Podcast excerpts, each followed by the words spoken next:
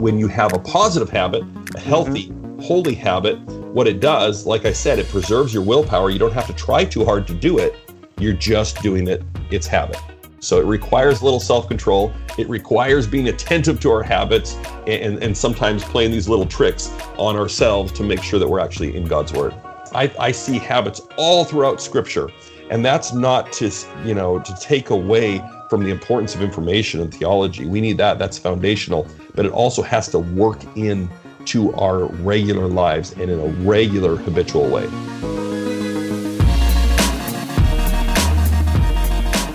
Welcome to the podcast called Your Future Self Will Thank You with Drew Dyck and Jeremy Slager. With secrets to self control from the Bible and brain science, this podcast will help you make change that lasts.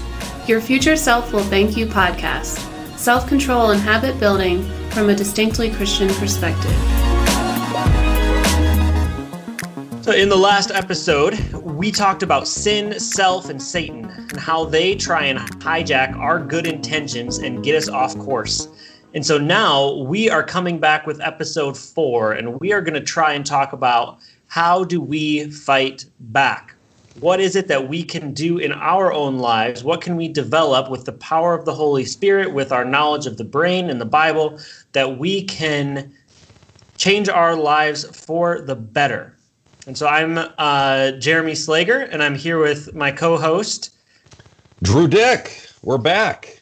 And, and we not, are ready I, to. I want to say it's not going to be as dark this time, okay? Yeah. Like I said, we talked about sin and fallenness and Satan last time, all very necessary topics to address. But this time, hopefully, a little sunnier, a little more practical.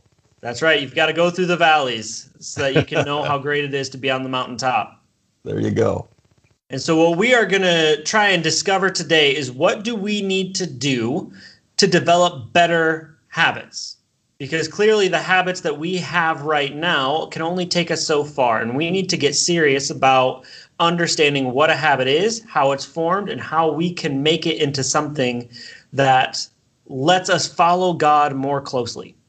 And so, Drew, I was just wanting to ask you um, what is it that we need to do to make better habits? Yeah, well, first of all, um, I just want to explain a little bit about what a habit is because I think sometimes we don't really, mm-hmm. you know, know what we're talking about. We may have our habits always bad. Right, exactly. And no, they're not, right? There are good habits and bad habits. But the way this relates to willpower, I think, is important too. We, we talked about willpower in an earlier episode, but willpower is that emotional energy you need to do hard things. And researchers, like we talked about, have discovered that it's a limited resource, it's finite, it runs out. And so you cannot simply continue to exert yourself indefinitely. You cannot continue to withstand temptation indefinitely. Your willpower is limited. So, this is where habits come in. They're so important because habits are unconscious routines that you do, things that you don't even really have to think about. And the beauty of them is you don't have to expend willpower when you're in a habit, right?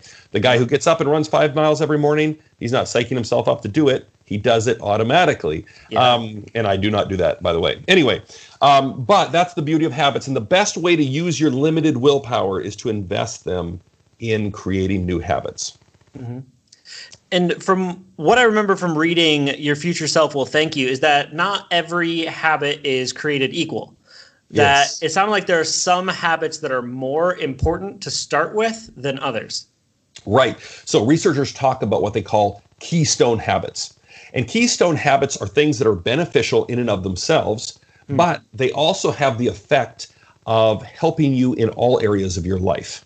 So, for instance, um, there's been a lot uh, written about how having dinner together every night as a family is a keystone habit for your family. Oh, interesting. Yeah, it is. It's it's and it's, it's been something I've been mindful of since reading that. You know, making sure that we don't just sit on the couch watching TV, eating our dinner, but actually getting around a table uh, every night, which can be challenging, especially with small children. But uh-huh. there are all these amazing kind of benefits that come with that. Higher grades for your kids in school. Oh, really? uh, marriages tend to stay together more, and of course, it's always tricky teasing out cause and correlation, right? Uh, mm-hmm. When it comes to these things, but hey, that's important. If people that have dinner together every night as a family have all these other better outcomes in other areas of their life, that's something you want to pay attention to. Another keystone habit is exercise. So oh, yeah. when you exercise in a day, you're actually more productive in your work. Um, you you will be more self-controlled in other areas of your life as well. Uh, and then this is interesting.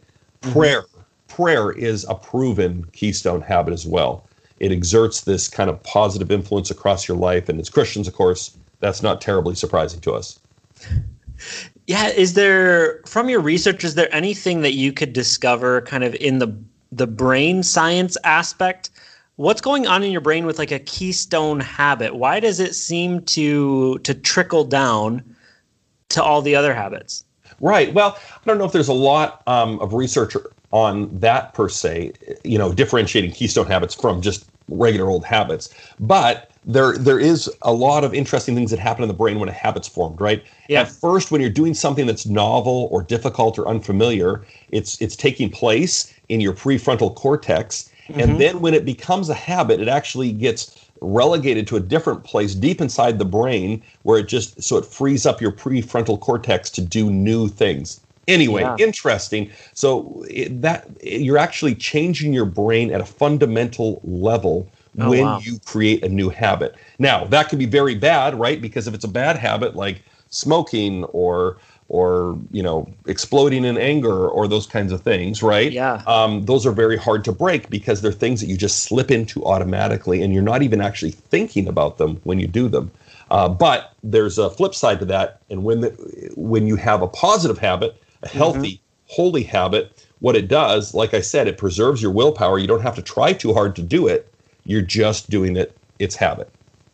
Yeah, I was. I had heard recently about how we're kind of discovering some new things because of the the computer programming revolution, where we're mm. discovering some tasks are easy to program and some are really hard. Like it's easy for a computer to program a math problem and have the it solve that math problem, but it's really complicated to try and program for a driverless car. Mm-hmm. Even though, for me, if I was to be given a complex calculus problem and given the task of driving from downtown to Chicago to my home, I would say that that driving task is a lot easier to do.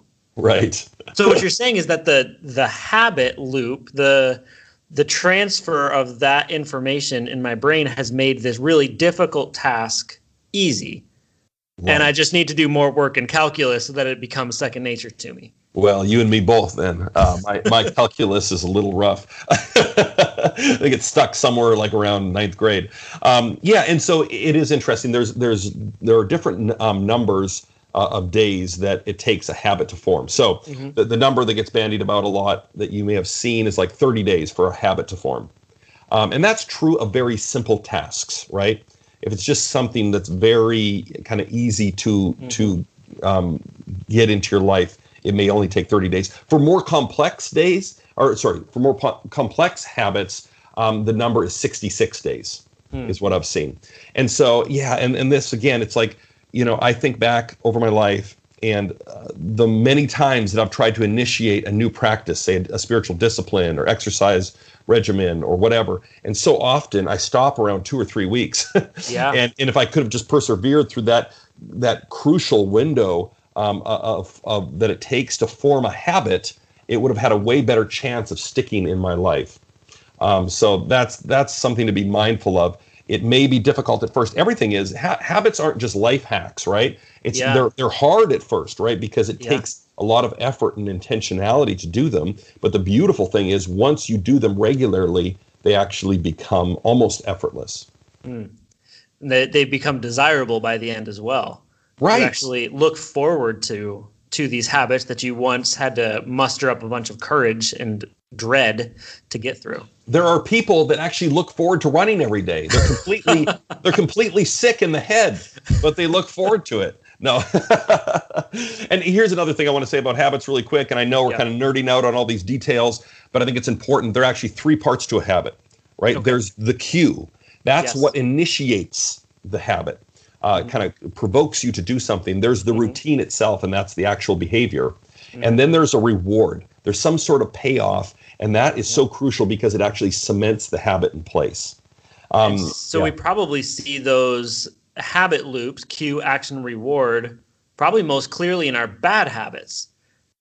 Right. Yes. so I mean, like smoking, like you have yep. that cue of you see it, you have the action, you have the reward of the the calm that the tobacco brings and the nicotine brings, and it's it cements this loop in your brain. Yeah, that's really powerful. So yeah, for a smoker, it may be just stepping outside is the cue. Oh, they feel that fresh air. I need a cigarette, right? And then the, the the smoking is the behavior, and then the you're right. The the the reward is probably the nicotine hitting your bloodstream and releasing some dopamine. I don't know.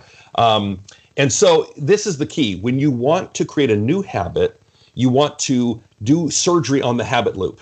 Yeah. Ideally, you want to keep the cue the, the same, change the behavior, and then keep a reward as well. So, in the example of the smoker, maybe instead when you step outside, you keep that routine the same, but now when you step outside in the morning, you're going to go for a run rather mm-hmm. than smoke, right?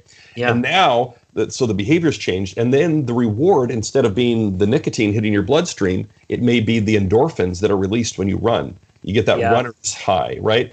And so, yeah, when you're, and another thing I want to say about habits, start small. I think the Mm. worst thing that people do to sabotage themselves is they they they wake up and they go, I'm going to go run five miles, or I'm going to read like a whole book of the Bible. I remember you talking to me about this, where you're like, I'm going to memorize a book of the Bible. My goodness, Yeah. that's a great lifetime goal, but don't try to do that like in the first month, right? I Yeah. mean, get up and just say, I'm going to read three verses, something just like Yeah. incredibly accomplishable. And what that does, though, if you do it consistently, it becomes a habit, and then you can build on that hmm. later down the road. And and be silly about it. Like if if you want to start exercising, walk around the block once, come back, give yourself a piece of chocolate as a reward, Yeah.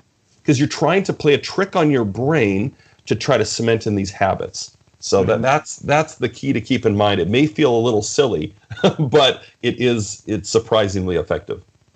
Yeah, and so and so we learn in the bad habits about the the habit loop, but we can also kind of perform a little jujitsu on the habit and take that momentum and apply it to the good habits of using the cue, creating a new action with a better reward. And so I'm, I'm wondering if you'd be able to maybe help me out with some of the habits that I'm trying to put into my life Ooh, and maybe give me uh, a some hacks as to what I can do to put surgery on that habit loop in my own life. Nice. Okay, I'll try my best. So this is the first one, and I am I am ashamed and embarrassed at how long I've been trying to change this part about me. It's probably been well since I was 16. I've always wanted to have this quiet, peaceful morning reading the Bible. Ah, where yes. I wake up and I have that cup of coffee ready and I have my Bible open and I have time to read it and to pray. And then I start my day filled up and ready to go. Hmm. That's my ideal. And for years, I've set my alarm early so that I could do this pretty much every single day. And yet, if you ask my wife as to how many times I've actually gotten up at that early time, it's you probably don't even need to take off your shoes to count that high. So, what is it that I need to do? Because when I wake up, instead of reading my Bible, I hit snooze two or three times. uh huh. And I get up and I'm late. And so I'm rushing around. And by the time I get food ready, I have a couple minutes. And so I don't want to get my Bible out. And so I just pull up Twitter or Facebook or whatever it is and look Yeah. at the news real quick. Don't have time. And I promise myself once I get to work, then I will read my Bible and then emails happen and instead of doing reading it then then it's well at lunch i'll have time but then i'm hungry Right. and you can just imagine where this goes in my life Yeah, no, and and the struggle is real. I know from my own personal experience, and this is, and I'll first of all tell a little bit of my story because I've had the exact same struggle. I think this is a really common thing, and it's it's uncanny because I'll say to myself the night before, I'm going to wake up. The first thing I want to start the day in God's Word, right? Yeah. What what better way to start the day? Just kind of sets the tone for the entire entire day. But instead, what I was doing, I found, was rolling out of bed and grabbing my phone off my nightstand mm. first thing in the morning and jumping on social media. Which mm-hmm. there's nothing wrong with social media, I guess, but that's just not the day. The way to start your day is like seeing people fighting and all the you know, news headlines and all that kind of stuff. yeah So what I had to do is I had to do a little surgery on the habit loop. I had a habit. The cue was seeing my phone on my mm. nightstand, right, and reaching for it. The payoff was probably, oh, I learned what's going on, you know, and I'm consuming this content.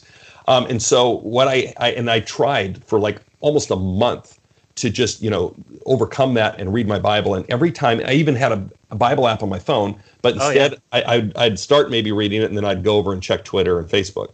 So what I en- ended up having to do is actually banish my phone, not from my room entirely, but I put it on the other side of my room. Yeah. Dragged my big black Bible out of retirement, plunked it on my nightstand, like shot up a cloud of dust as it landed. Uh-huh. Um, but it was actually really amazing because now I rarely um, miss reading my Bible in the morning, and it's it's not Mm. because I'm you know incredibly holy or something. It's because when I roll out of bed, I've been conditioned to consume content. But now instead Yeah. of reaching for my phone, I'm reaching for my Bible. So if you haven't already, I'd encourage you a to go analog. Don't try to read Yeah. the Bible on your phone. Get get your big physical Bible. Put it right near where you wake up. Um, Yeah. If the, if the the struggle is getting up early enough to actually read it, um, you may want to think of some reward. I don't know what it is. It could be like like a cookie by your nightstand or something Yeah. that if you don't slap the snooze and you actually get up, you get that immediate reward for getting up a little Uh-huh. early and, and spending some time in the Word. Because I know how it is. Yeah, you you if you get on your phone, especially, all of a sudden we both have small kids. A kid comes into the room, they've got a request. Oh, then I'm um late for work, you're going, and then the day starts, and in the craziness of the day, it's just not going to happen. So you really need to make Mhm. it happen. First thing is my opinion. Yeah, and and I wonder what you think about this too, because as as good pious Christian people, Oh, yeah. we often want to tell ourselves that reading God's word is its own reward. Right. And and obviously it is, but what's going on like in our brains and in our hearts that is it okay that we want another reward like a cookie? Right. Well, yeah, and this is something I've struggled with too because I believe, like in my bones, that the Bible is the Word of God, Yeah. and I want to commune with my Creator by reading His Word, right, and by Mhm. praying and doing these spiritual disciplines that I believe are so important. And yet, in some bizarre way, I can't translate that information into action. But Yeah. often it's because we fail to realize that we are habitual creatures, right? Mhm. And no, I mean, here's the deal. Looking at Facebook, updates on Facebook is a lot more entertaining than reading Leviticus. Okay? that doesn't mean you're an unholy person. That's Yeah. just reality. The Bible is a big, beautiful, but daunting book. It was Mhm. written, you know, millennia ago, and it's not always easy reading. It's something that requires discipline. And yes, Yeah. the rewards are tremendous. And but we're not going to naturally just kind of do it because it's the most entertaining thing to do. So it requires a little self-control. It requires being attentive to our habits and, and sometimes playing these little tricks on ourselves to make sure that we're actually in God's word. That's amazing. Yeah, and and I wonder if what does the Bible say about developing habits? Because I was as I was thinking about this was just realizing how God as our creator knows how we work, knows how how to best encourage change in us. And so I think of all the way back like in Deuteronomy when he's giving the law to the people of Israel, he tells them like to hear, O Israel, the Lord your God, the Lord is one. Write these things down. Put them on the doorways in your house. Talk to them with your kids when you're going on the way. He's he's almost like taking it out of just the the cerebral world and he's saying make a habit of it. When you Right. see the word of God, touch it, kiss it, recite a prayer. He's like developing habit loops. Right, and you're doing these things regularly. Yeah, when you read the Old Testament, when you read um, all of the the festivals and the laws and the rituals and the routines that the Israelites had to go through Yeah. at, at the direction and command of God, right? Sometimes you're like, well, just a minute, God, wouldn't they get this the first 500 times they did it, right? um, and Yeah. I think part of that is, and I don't want to be anachronistic and say, oh, these are just habits, right? There's a lot going on there, but God knows we're we're we're people that um, that we're creatures that forget that Yeah. we, we need that repetition we need the ritual and the routines built into our lives to really get something and incidentally it's it's no different really even though we don't adhere to the um, the old testament commands as christians uh, or not all of them anyway uh, especially the the, the rituals um, but even in the church we have that right why do we gather every sunday and listen to truths that presumably we already know often that we already believe it's because we're leaky. We forget. We need to be reminded. We need to gather. Interestingly, one of the only uses of the word habit in Scripture is mm. talking about do not um, neglect the habit of gathering together. Yeah. And talk about keystone habit. I think that's huge. And and we've seen this in the literature bear out. People that attend church, there are all kinds of benefits health wise, um, uh, for your mental health, you name it, um, mm-hmm. from just attending to gathering with with the body of Christ every week. So yes, I, I see habits all throughout Scripture, and that's not to you know to take away from the importance of information and theology. We need that. That's foundational, but it also has to work in to our regular lives and in a regular habitual way. Mm-hmm. Yeah, and I think that that would be such an interesting thing to talk about maybe in the next episode. Maybe we oh, can talk about what habits are in scripture that I guess from my experience we usually call them spiritual disciplines. Right. And so how do we develop those spiritual disciplines and also some of the disciplines that our culture is trying to put on us through technology? Oh, that's good. And yeah. how do those things how could they work together or how do they fight? How can we as mindful Christians both be disciplined and live in the world that we live in? Yeah, I think that's a huge challenge for us, especially with just the inundation of new media and technology in our lives. So yeah, I'm looking forward to talking about that. All right. Well, thanks for thanks for the time today, and we'll we'll talk to you again soon. Awesome. It's been fun. We'll do it again.